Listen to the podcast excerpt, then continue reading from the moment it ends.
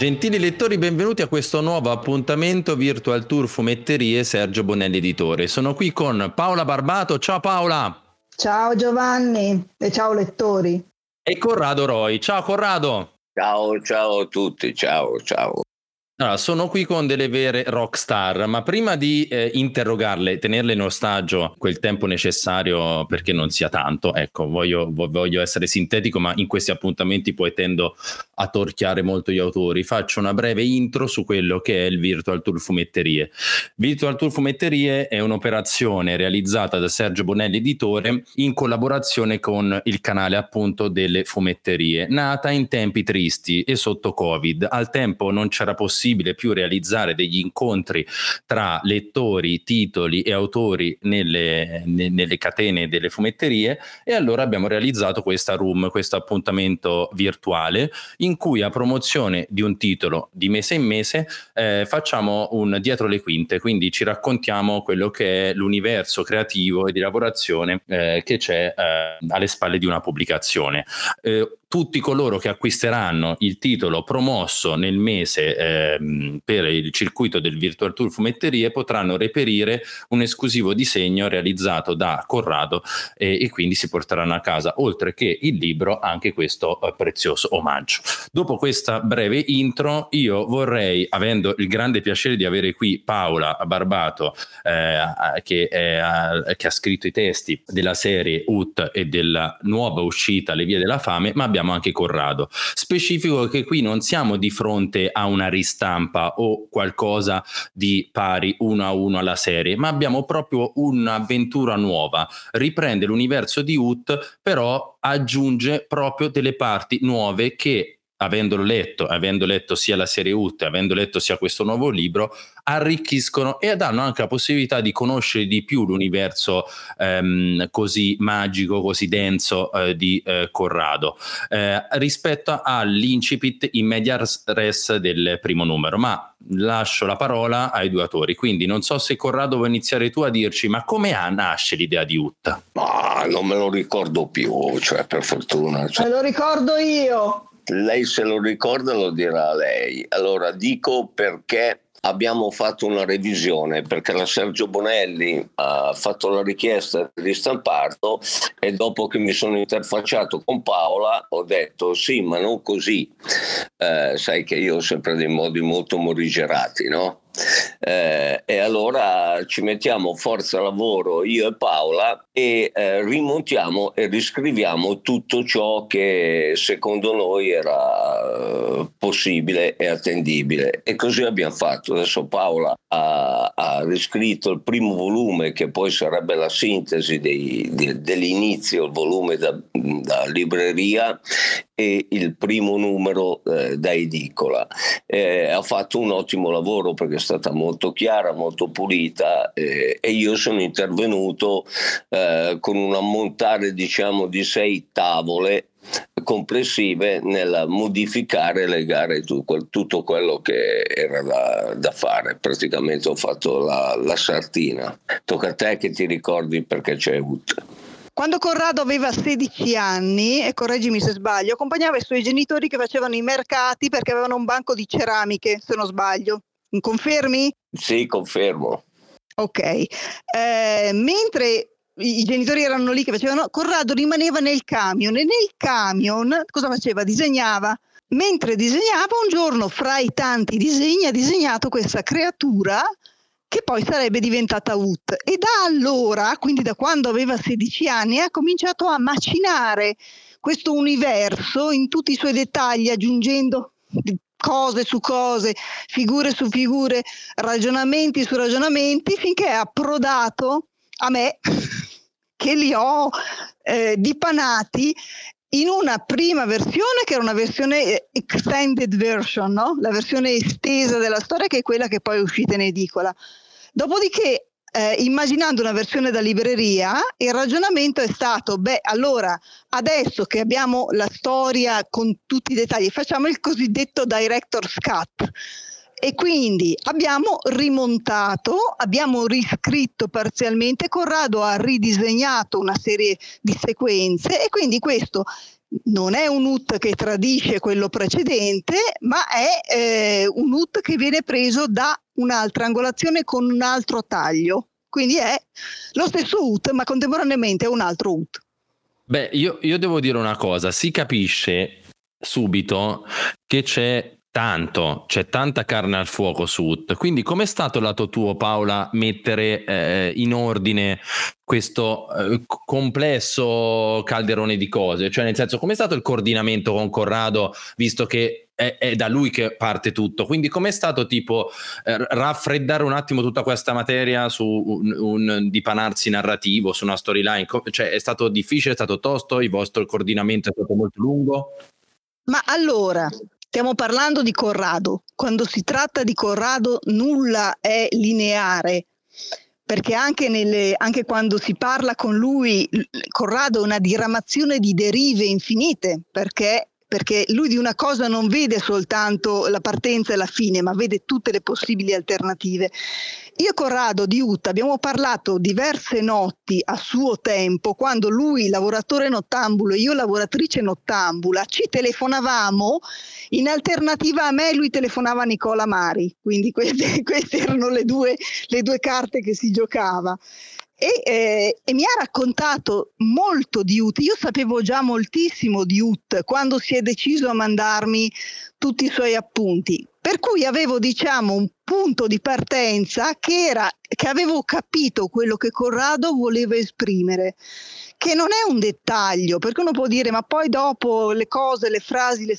sì, certo, c'è tutta la parte tecnica, ma se tu afferri il concetto cioè che cos'è che lui intende trasmettere, è già lì che hai una chiave di lettura. Poi il materiale era tantissimo perché era un materiale che lui aveva scritto, raccolto, appuntato, in, insomma, diciamocelo, in, in più di 30 anni, così siamo garbati verso Corrado, anche un po' di più. Ed è stato quindi un lavoro di, ehm, più che altro di distribuzione della materia in varie puntate ma avevo il punto di partenza che per me è stato fondamentale.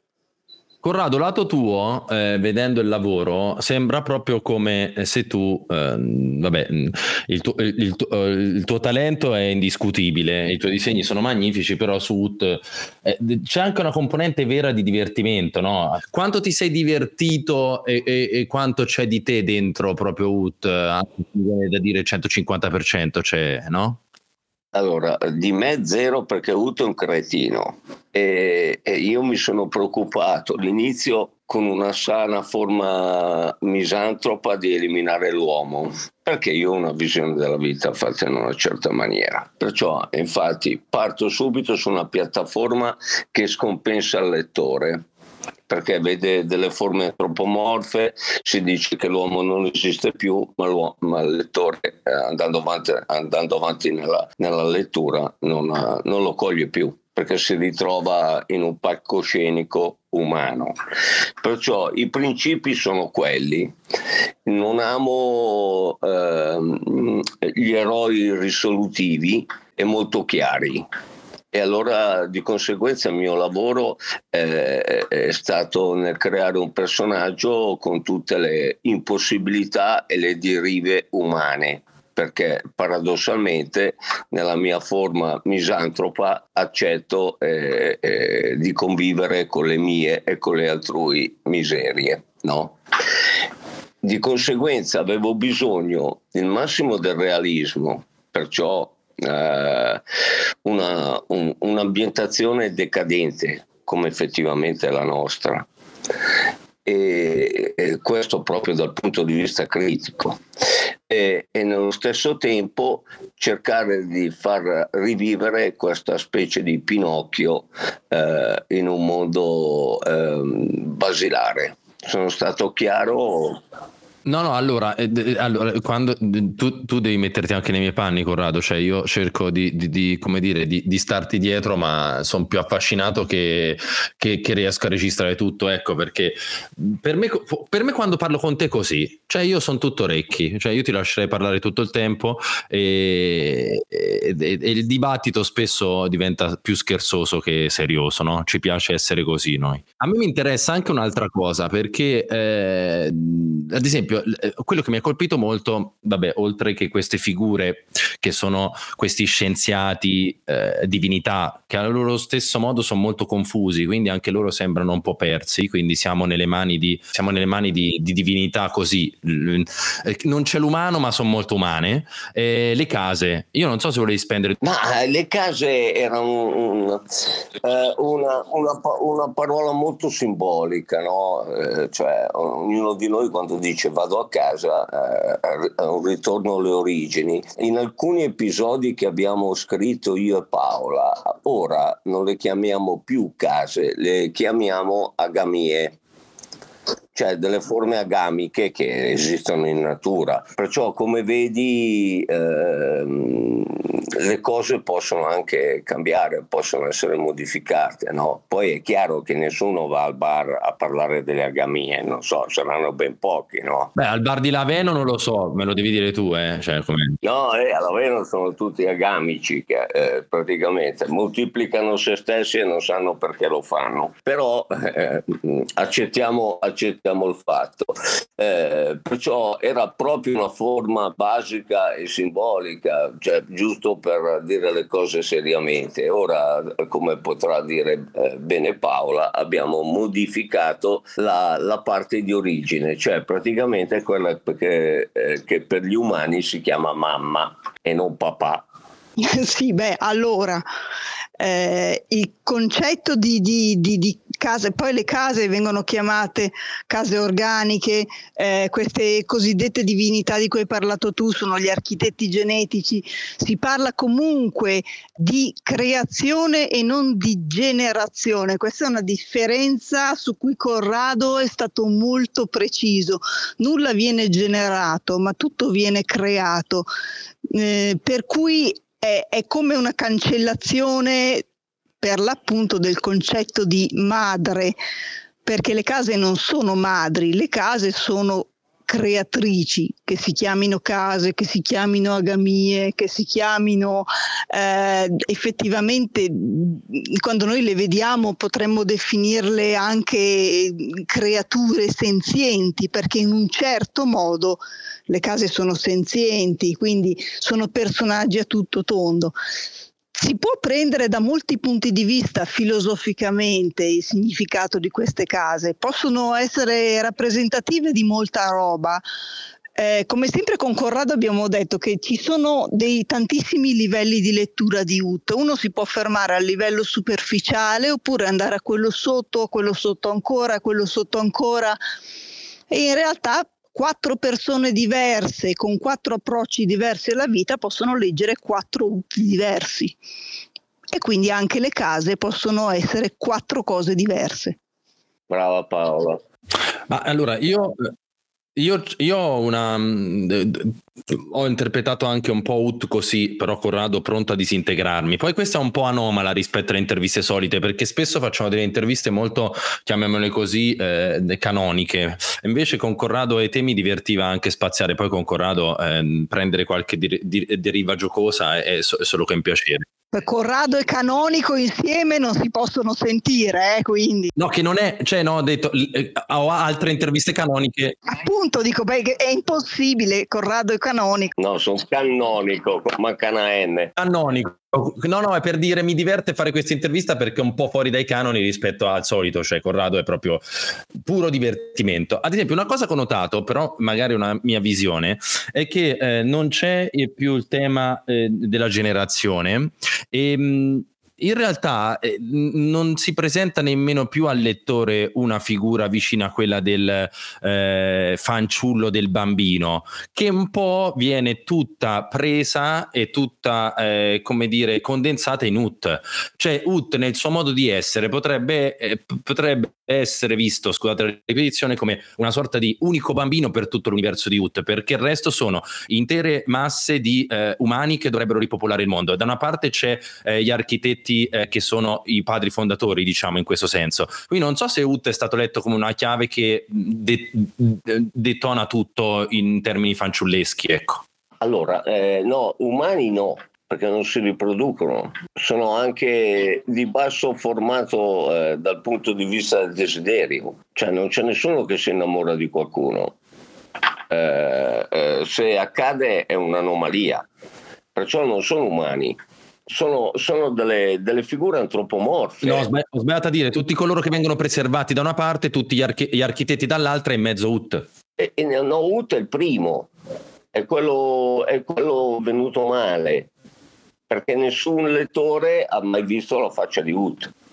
È quello, è quello sbagliato, eccetera. Ma è, è, anche il più semplice di tutti. Eh, poi uno dice eh, gli affetti, no, eh, esiste l'affetto perché Ut eh, trasporta l'affetto nei confronti del, del gatto, no? Perciò alcuni lati esistono, ci sono, però le, eh, tutte le figure fanno le cose che gli servono per sopravvivenza. Eh, non, non, ci sono buoni, e non ci sono buoni nella storia di Ut. Anche eh, la, la, cosiddetta figura positiva di eh, Decio, che risulta la più equilibrata e la più positiva, non lo è perché la figura che d'aspetto e come atteggiamento di Caligari eh, sembra quella negativa, forse è, è, quella positiva, perché vuole che la vita continui e abbia nuovi sviluppi, mentre Decio dice no, rimaniamo così e stiamo così. Allora adesso bisogna stabilire se noi siamo giusti così o, o, o modificandoci possiamo migliorare punto di domanda. Eh, lo scriveremo alla fine.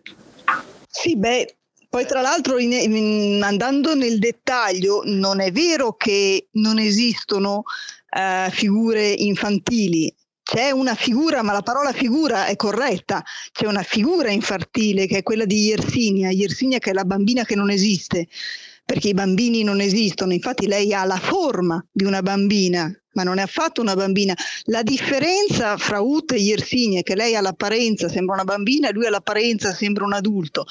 In realtà, proprio perché non finito, proprio perché è venuto male, Ut, che è l'unico che manifesta una forma di eh, emotività attiva o di empatia nei confronti del gatto, è l'unico che ha dei sentimenti. Esatto. In, in maniera molto primitiva, in maniera molto primordiale, ma del resto noi tutti possiamo tranquillamente testimoniare che la ferocia del bambino è una ferocia assoluta perché è una ferocia inconsapevole, esattamente come è inconsapevole la ferocia di Ut.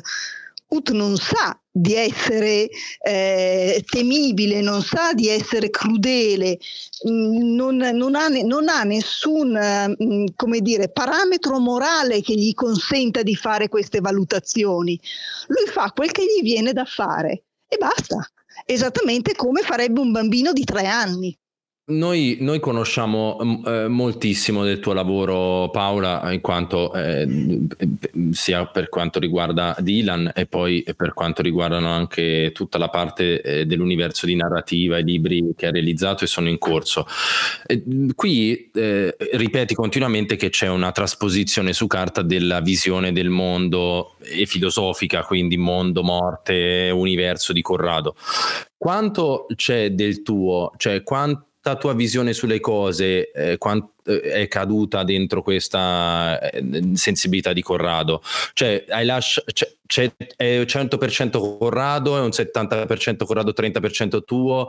Vi siete mescolati in ugual misura? Cioè, cosa, co- quale riflesso di Paola c'è qui dentro?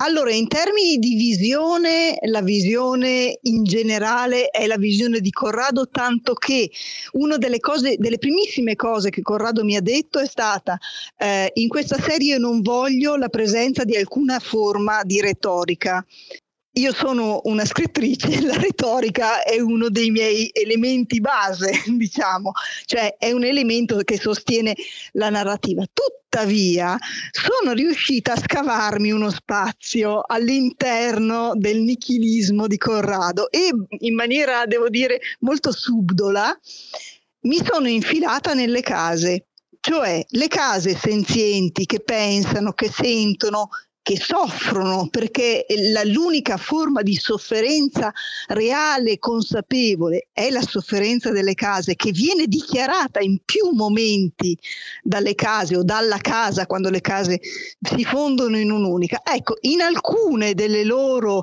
espressioni, delle loro manifestazioni emotive, trac, mi sono infilata io. Ma no, ma ha fatto un bel lavoro Paola, anche perché, mh, mm, eh, cioè, guarda, eh, come ho detto, c'erano dei principi di base e poi soprattutto non doveva uscire, come capita in tutte le serie, come capita in tutti i film, in tutte le narrazioni, praticamente il cattivo è la vittima. Io faccio molto, molta fatica a vedere film, serie, ogni tanto ci provo, eh, eh, eh mi, metto, mi metto in gioco, ma mi incazzo su subito. Mi incazzo subito. Ho visto ultimamente dei, uh, un paio di film, ho detto ma cos'è sta roba? Cioè, se stanno allevando eh, gli spettatori in questa maniera, tanto di meglio, faremo meno fatica. Eh? Cioè, attenzione, non è che noi ah, vogliamo dei, dei, dei, lettori sofisticati, però allo stesso tempo esiste anche un limite, a, a, a, insomma, è un po' una presa per il culo, eh? cioè, detta pari pari. Cioè, da questo punto di vista cerchiamo di evitare eh, di, di fare alcune alcune operazioni, ma non per differenziarsi, ma proprio per esigenza. È vitale, cioè bisogna un attimo muovere anche la fantasia, la fantasia sono più opzioni, più condizioni, poi mantieni una piattaforma stabile, ma nello stesso tempo non possiamo eh, continuare a, a, trattare le persone in un certo modo, ecco, tutto lì. E, e certamente eh, se, con i principi che ho elencato prima e con le cose che sto dicendo adesso, Paola è stata un'eroina perché entrare dentro, come giustamente dice lei, eh, io vivo in un mondo retorico perché mh, qualsiasi personaggio, qualsiasi cosa eh, è, è già stata masticata e metabolizzata, il lettore si ritrova addosso ciò che riconosce e, e praticamente è, è, una strada più semplice. Corrado, ma sei libero insieme a Paola tutti i mesi per fare un'intervista perché è troppo divertente? Beh, dai, tutti i mesi, diventa, diventa, una relazione tutti i mesi. Vabbè, a parte che io e te ci sentiamo tutte le notti. Io, io e Corrado ci sentiamo, adesso recentemente devo dire che io ho latitato un po' per questioni personali, ma se no io e Corrado due o tre volte alla settimana ci sentivamo, eh?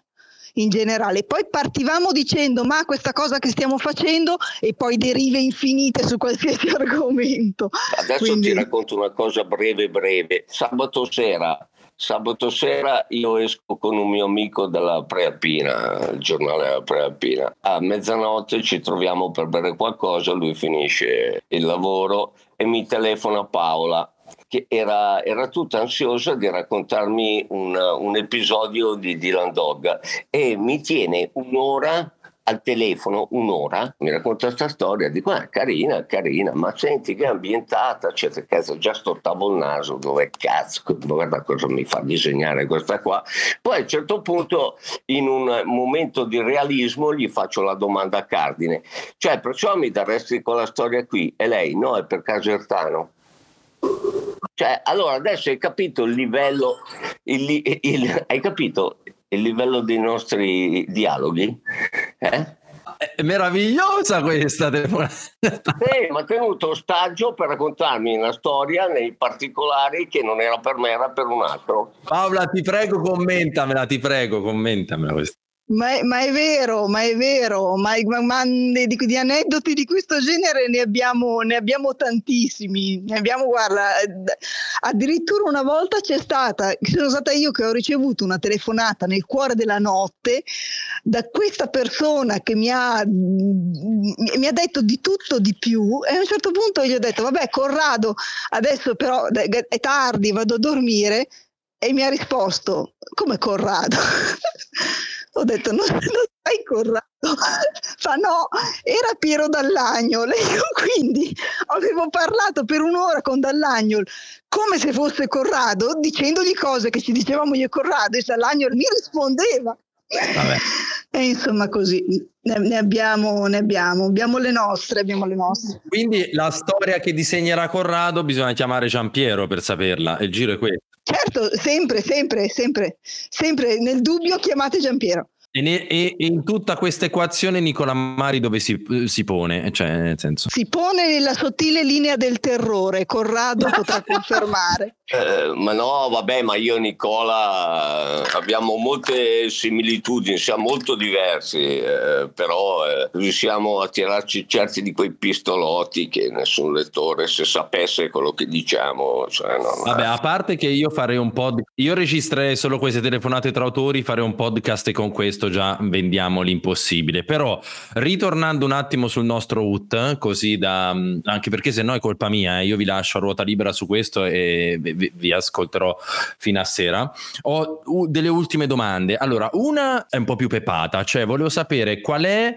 il punto se c'è stato che vi ha visto in disaccordo o che ha richiesto lunghe telefonate o lunghe lucubrazioni. Fanne un'altra perché no, no, fanne un'altra perché questo non c'è stato. Mai stato, mai stato. Mai.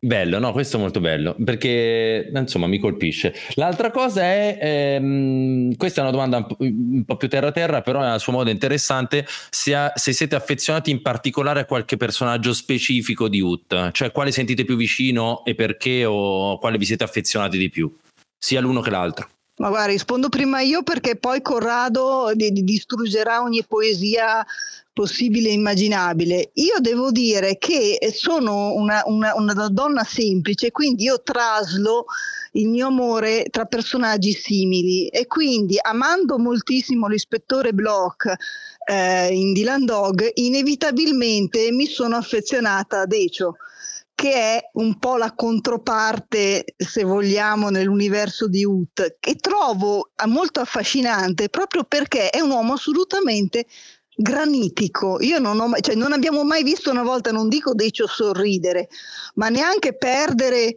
la plomb, neanche niente. Decio è compassato, è quasi calcificato e io devo dire che gli uomini calcificati evidentemente mi fanno o mi fanno sangue o mi fanno conforto, quindi uno delle due. Allora, anch'io come donna semplice non riesco a dar torto. Ah, ha detto, che ha detto Paola. Eh, effettivamente Decio io l'ho ripreso dal nostro grande amico eh, ormai scomparso Decio Canzio, cioè era un uomo fantastico. Racconta, racconta ai lettori chi era Decio Canzio brevemente, così anche loro contestualizzano, Corrado, per favore. Era il direttore, era il direttore della Bonelli, sceneggiatore ed era un uomo estremamente colto, molto veloce nel pensiero e molto solido. Eh, siamo stati, alcuni di noi sono stati fortunati perché hanno avuto presenze di questo genere. Perciò eh, questa immagine che Paola visualizza effettivamente eh, io mi, oh, l'ho preso come riferimento. Per quanto riguarda me, eh, il personaggio che avrei voluto muovere di più e farlo eh, esistere molto di più è Yersinia perché Yersinia è una rompipalle e, e, secondo me una rompipalle va, va, molto d'accordo con un cretino. Meritava molto più spazio eccetera. Ora io e Paolo abbiamo scritto altri episodi e gli abbiamo dato un ruolo fondamentale all'interno della, dell'episodio non mi chiedere quando saranno pronti come si farà, cosa si farà, eccetera, perché non riusciamo a darti una risposta solida in questo momento. Ok, ehm, allora queste è eh, le ultime due domande. Allora, una, eh, che l'ultima non è una domanda, ma questa lo è.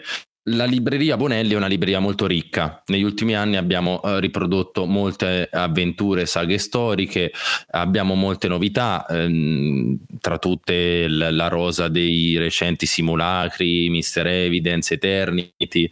Cosa trova un lettore quando di fronte al muro dei titoli prende con il dito e tira giù ut e vede questa copertina? Cosa gli aspetta? Si aspetta una cosa alternativa a qualsiasi altra cosa, una qualsiasi, può pescare qualsiasi altro volume della Bonelli, della libreria e troverà in UT il contrario. a priori. Esatto. È, una, è, è, è, proprio, è veramente una storia che racconta altro.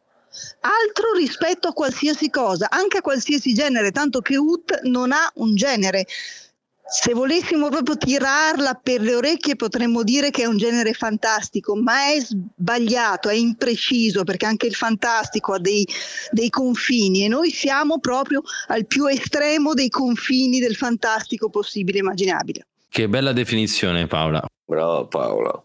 In chiusura, eh, che lo sto ripetendo da tre volte, però è davvero in chiusura, volete aggiungere voi qualcosa, un aneddoto, qualcosa di un po' più, mm, qual, qualsiasi pensiero che avete su, su una storia buffa, un aneddoto, qualcosa di catastrofico, sgangherato, non lo so. No, io non ho perle, però una cosa la posso dire, che quando Corrado mm, mi commissionò una valutazione di UT, mi ha detto guarda, ti mando qualche appunto che ho preso e, e tu mi dici cosa ne pensi. E mi mandò un file di 200 pagine. Al che io lo richiamo, ho detto, Corrado, 200 pagine sono tante, lui, ma no, ma, ma, vedrai che in realtà, ecco, quindi un mese della mia vita, si sappia, io l'ho trascorso soltanto per mettere in ordine, perché non erano in ordine di scrittura, erano a caso, per cui io leggevo dei pezzi e dicevo, ma questa cosa non è che si riaggancia a una cosa che ho letto 74 pagine fa, allora tornavo indietro di 74 pagine e dicevo, ah sì, ecco, si mette qua, ecco, per cui è questa cosa qua, io voglio che si sappia il concetto di appunti, di qualche appunto di Corrado. Sì, ma non mica li hanno girati tutti, eh.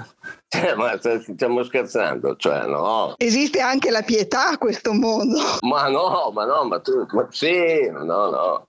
Cioè, effettivamente io sono un uomo buono. Con la polenta sei buono. Hai capito? Cioè, perciò. Però vabbè, eh, insomma, sono sempre cose abbastanza particolari. Queste forme di sintonia, come quelle tra me e Paola, non, non sono normali, hai capito? È tutto lì. Eh, adesso vabbè, ora eh, le operazioni che dobbiamo fare è dare continuità, eh, risultare un po' semplificati perché alla fine è inutile, eh, bisogna semplificare le cose e, e, niente, per ora il lavoro che ha fatto Paola, perché attenzione che tutto il lavoro di ricucitura eccetera eh, eh, è un suo prodotto, eh. io l'ho trovato molto, molto bello, cioè molto lineare, molto, molto semplificato. Sono la regina dei puzzle. Sì, esatto, praticamente ha ingrandito, ha ingrandito, i pezzi dei puzzle. Io mi unisco ai complimenti, ho apprezzato molto. C'è stato un, quell'incipit, mi, eh, mi ha aiutato, posso dire anche, cioè umilmente, eh, mi ha aiutato anche tanto perché ha messo, in, ha messo chiarezza sotto alcune direttive, ecco, che alcune cose mi ha aiutato da lettore proprio da, da, da, ingresso nel mondo di UT, sì, sì. Vabbè, io ragazzi non vi trattengo di più perché eh, vi ho già tenuto in ostaggio per 40 minuti, è stato stradivertente. Siete stati entrambi molto generosi, che è, una, eh, è qualcosa di prezioso per chi è dall'altra parte fa le domande. Quindi grazie mille anche per i lettori. Abbiamo dei feedback su queste interviste delle Virtual Tour Fumetterie e sono sempre molto interessanti. Piacciono molto perché poi sentire voi, eh, sentire questi dietro le quinte è interessante. Per me anche divertente, poi in questa occasione ancora di più. Bene, meno male. Io ripeto a tutti i lettori, tramite Virtual Tour Fumetterie potranno recuperare il libro primo Le vie della fame UT, ricevere una stampa esclusiva eh, realizzata dal maestro delle ombre Corrado Roy. Ringrazio Paola e ringrazio Corrado e a, pre- a voi due dico a presto e dico lo stesso anche ai lettori. Grazie mille. Ciao a tutti, ci vediamo in fumetteria, libreria, qual- qualsiasi cosa finisca con IA. Ciao a tutti. Eh? Ciao. Ciao. Ciao fanciulli.